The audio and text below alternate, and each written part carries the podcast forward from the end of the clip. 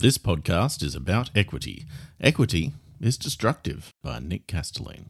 May all that you stand for and that we stand for be preserved under the providence of God for the happiness of mankind. The trouble is caused by unthinking people who carelessly throw away ageless ideals as if they were old and outworn machinery. But it is the values of individual liberty, equality before the law, and the supremacy of people over the state to which we can always, with confidence, return as a powerful and uniting force. Australia is not a secular country, it is a free country. In one of the more memorable scenes from the film Amazing Grace, one of my favourite movies, William Wilberforce, the famous anti slavery campaigner, stands on the deck of a slave ship trying to convince a boatload of aristocrats of the evils of the slave trade. Remember, he cries at the climax of his speech, that God made men equal I'm not sure the real Wilberforce ever said that, but it is certainly written into the American Constitution as a truth considered self evident, and it was quoted by Martin Luther King in his famous I Have a Dream speech. It's a nice idea, but also a strange one, because it is actually self evident that we're not all equal. We're not equal in height, we're not equal in intelligence, we're not equal in hair follicle density. The most that it could mean is that we're all equally human. But this is still a strange idea. Humanness is not a measurable attribute, it's a binary category. You're either human or you're not. So, okay, all humans are equally human. So what? Well, though separated by a century or so, both William Wilberforce and Martin Luther King fought against policies which did not treat all humans the same.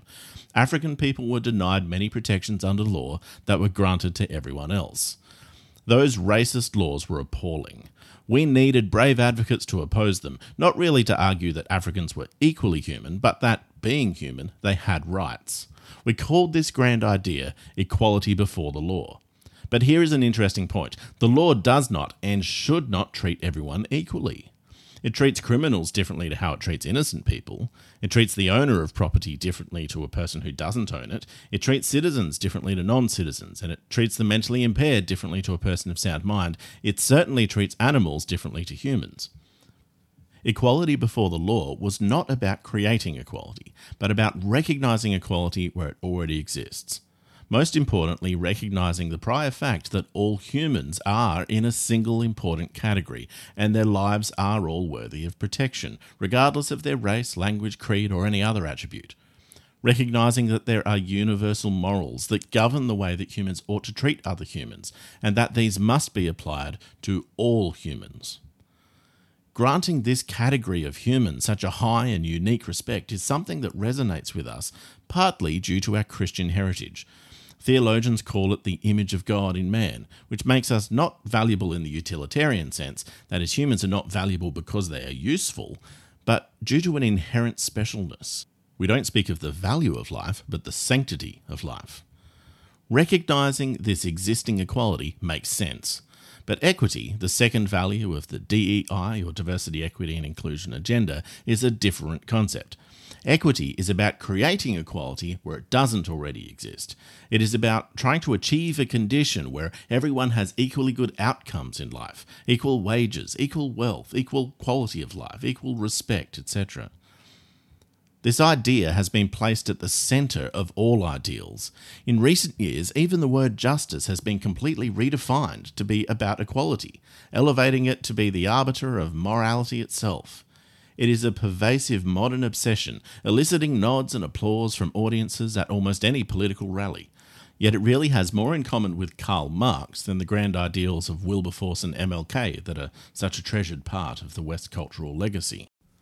Over time, the idea of equity has gradually evolved out of the idea of equality in our public discourse.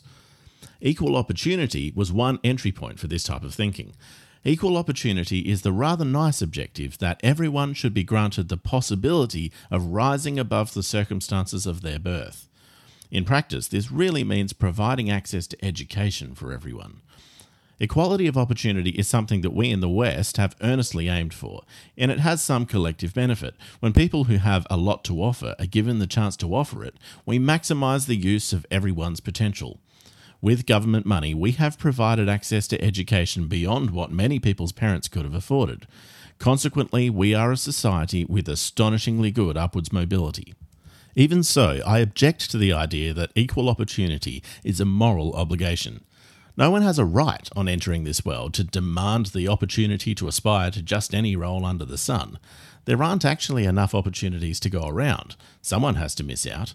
And the unflattering and boring tasks still have to be done. We can't all have exciting and fashionable jobs. Equality of opportunity also comes at a cost that society may be unable to pay.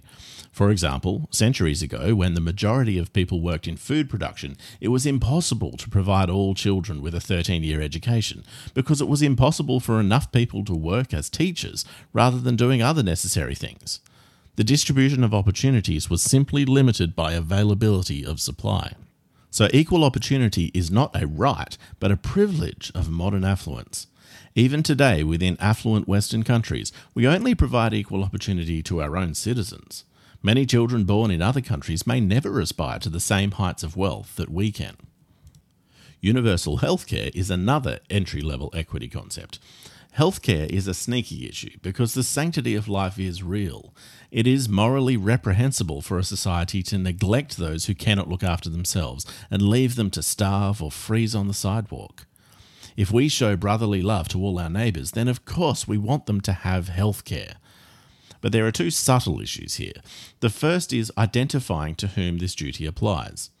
The Bible, for instance, repeatedly speaks about looking after the widower and the fatherless, because these groups of people cannot look after themselves. Regarding those who are capable of working, however, it says, If a man shall not work, neither shall he eat.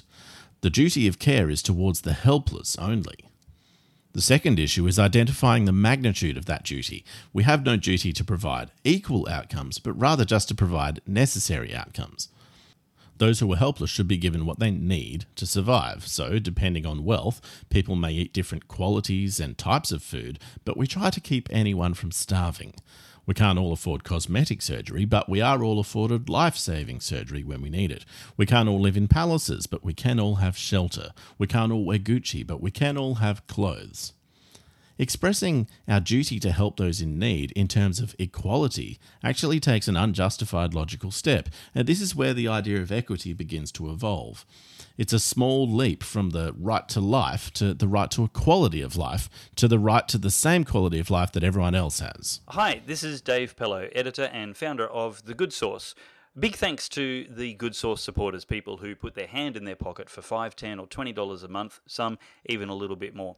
There are no paywalls, no subscription fees. All of our content is completely free and it is brought to you by Good Sauce supporters. If you would like to become a supporter, Simply head to the website goodsauce.news and click on the support button where you'll be able to sign up for a monthly or one off donation. Thank you very much.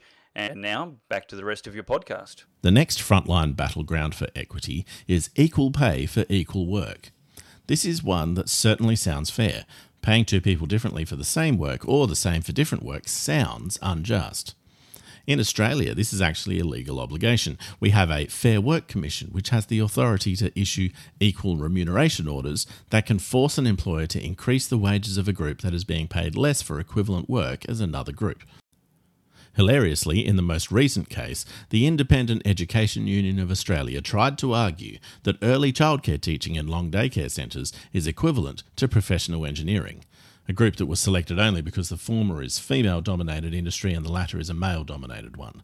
Thankfully, common sense prevailed and that claim was rejected. The main practical problem with equal pay for equal work is how to measure equal work. Two people can have the same job title, but quite different output. However, even if we could measure such a thing, there are many valid reasons why two people might not have equal pay even if they do do equal work. They may have different employers who have different profit margins. One may have been hired during more desperate times than the other. One may have been generously offered a higher pay by their employer due to personal needs. Maybe they're a single parent or a carer. One may have recently had a pay review while the other is just due for one. Christian moral principles would say that if you get paid what you agreed to for your work and someone else gets paid what they agreed to for their work, then neither of you has a right to complain, even if the two are unequal. In fact, Jesus told a parable about that exact thing happening in Matthew chapter 20. These three examples equal opportunity, equal healthcare, and equal pay are breeding grounds for equity thinking, but they're not actually equity. Equal pay for equal work, for instance, is not true equity. For starters, equity doesn't care about the last half of the sentence. Who cares if they do equal work, says equity.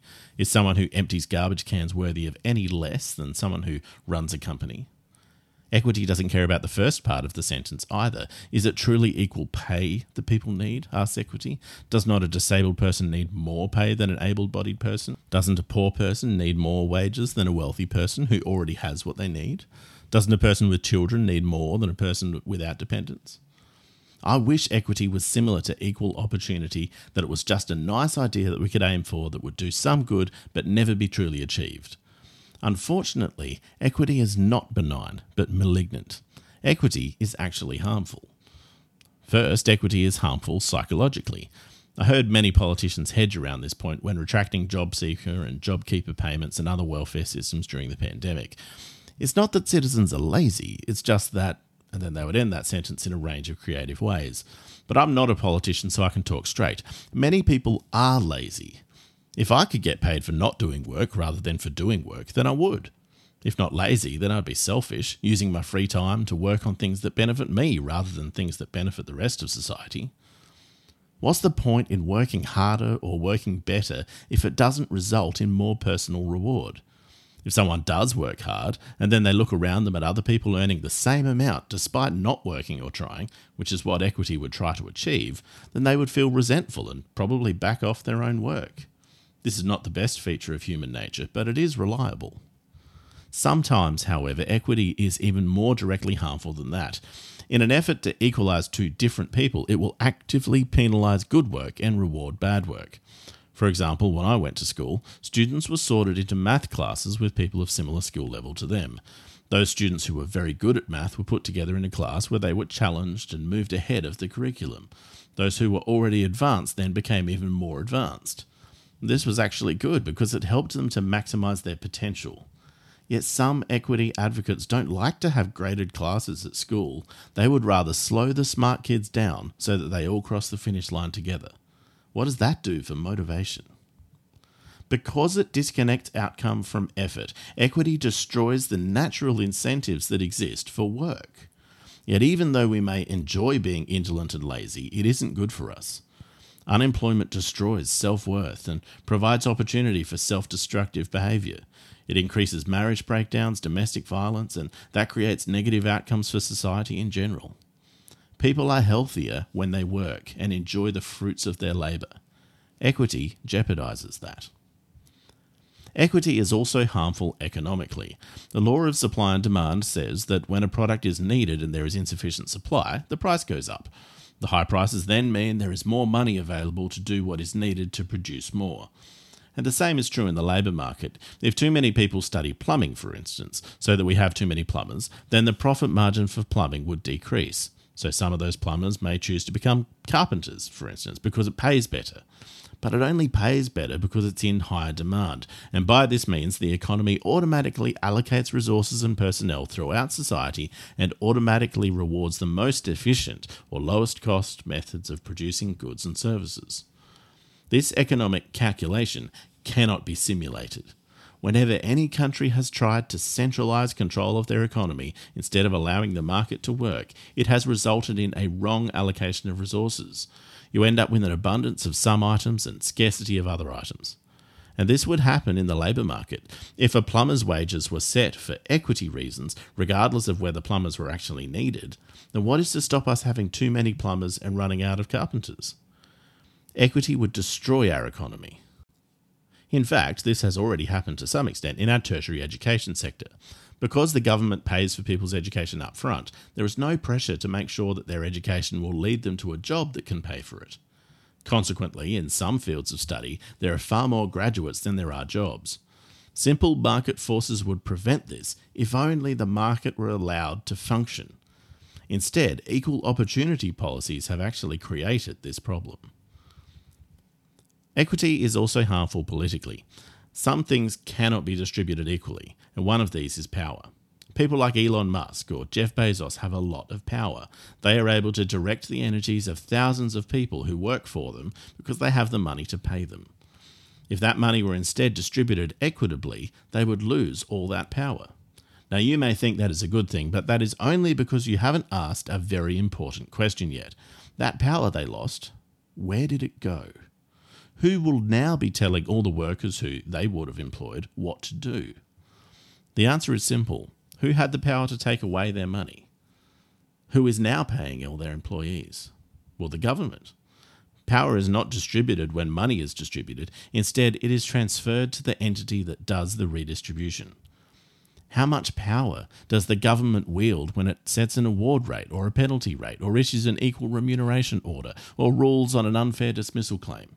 It is basically impossible these days to fire someone for underperforming. In all these cases, the government can literally tell an employer how to spend their money. So, is it really the employer's money or is it the government's money? This is already a problem we have in Australia. Our government has enormous power across the private sector, which it uses to stifle and impair good decision making. That's not the aim, but it is the outcome. True equity will never be achieved unless it is enforced. It will never occur naturally. Yet enforcing equity results in an enormous transfer of power to the government. That is extremely dangerous, and we have only to look at the Soviet Union for a case study of it. Equity is not harmless. Taken all the way, it is communism, and that's the simple truth. Communism and socialism have had many advocates over the years, and though no one has ever succeeded in creating a communist utopia, and though attempts to do so have caused tens of millions of deaths last century, they still insist that it is possible. They would do psychological harm, grappling against human nature and feeding its penchant for selfishness and laziness. They would do economic harm, struggling against economic reality and the fact that only free markets have ever succeeded in allocating resources across society. They would do political harm, delivering unparalleled power into the hands of government and stripping away some of the checks and balances that keep our society free and peaceful. They would do all this in order to try to wrestle people into being equal who simply aren't. And even if they could win all those struggles, they would, at best, provide only a small extent of equality, because there will still be some that is simply not within their control. Someone who gets cancer in their teens, for instance, is still going to have a very unequal life to someone who dies of old age in their 90s and no application of the DEI agenda will ever fix that. However, we can get bogged down in the question of whether equity is possible and unintentionally concede that equity is desirable. But is it? Why do you want equity? Why is it good for everyone to have equal outcomes? Why? Do you realize that if you lived in an equity utopia, you would be obliged to check your equity and correct it continuously? Every time your tree grows too much fruit, you have to give some of it away. Every time someone gives you a gift, you have to see whether it is fair for you to receive that gift at that moment. Is it within your weekly quota? Have you received more than everyone else? There is a place where everyone lives very equal lives in every respect like that. It's called prison.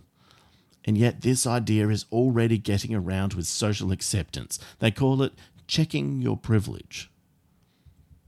Equity is actually a misguided moral. It confuses fairness for justice. Valuing equity appears moral when it is looking downwards. Look at all those people who have less than me. I want them to have what I have. Yet equity is shown as immoral when it looks upwards. Look at all those people who have more than me. Surely I deserve it as much as they do. Traditional Christian morals do not support equity, otherwise, there would not be a command that says, You shall not steal, and another saying, You shall not covet. If you check your privilege and you discover that you are privileged, you should respond by feeling thankful, not guilty, thankful. Do we want to live in an immature, infantile society characterized by whining about unfairness, sneering at contentment, and envying and hating those who are fortunate? If not, we need to stop talking about equity and instead fight actively against it. Today, we need a special kind of courage Not the kind needed in battle, but the kind which makes us stand up for everything that we know is right, everything that is true and honest. We need the kind of courage that can withstand the subtle corruption of the cynic, so that we can show the world that we are not afraid of the future.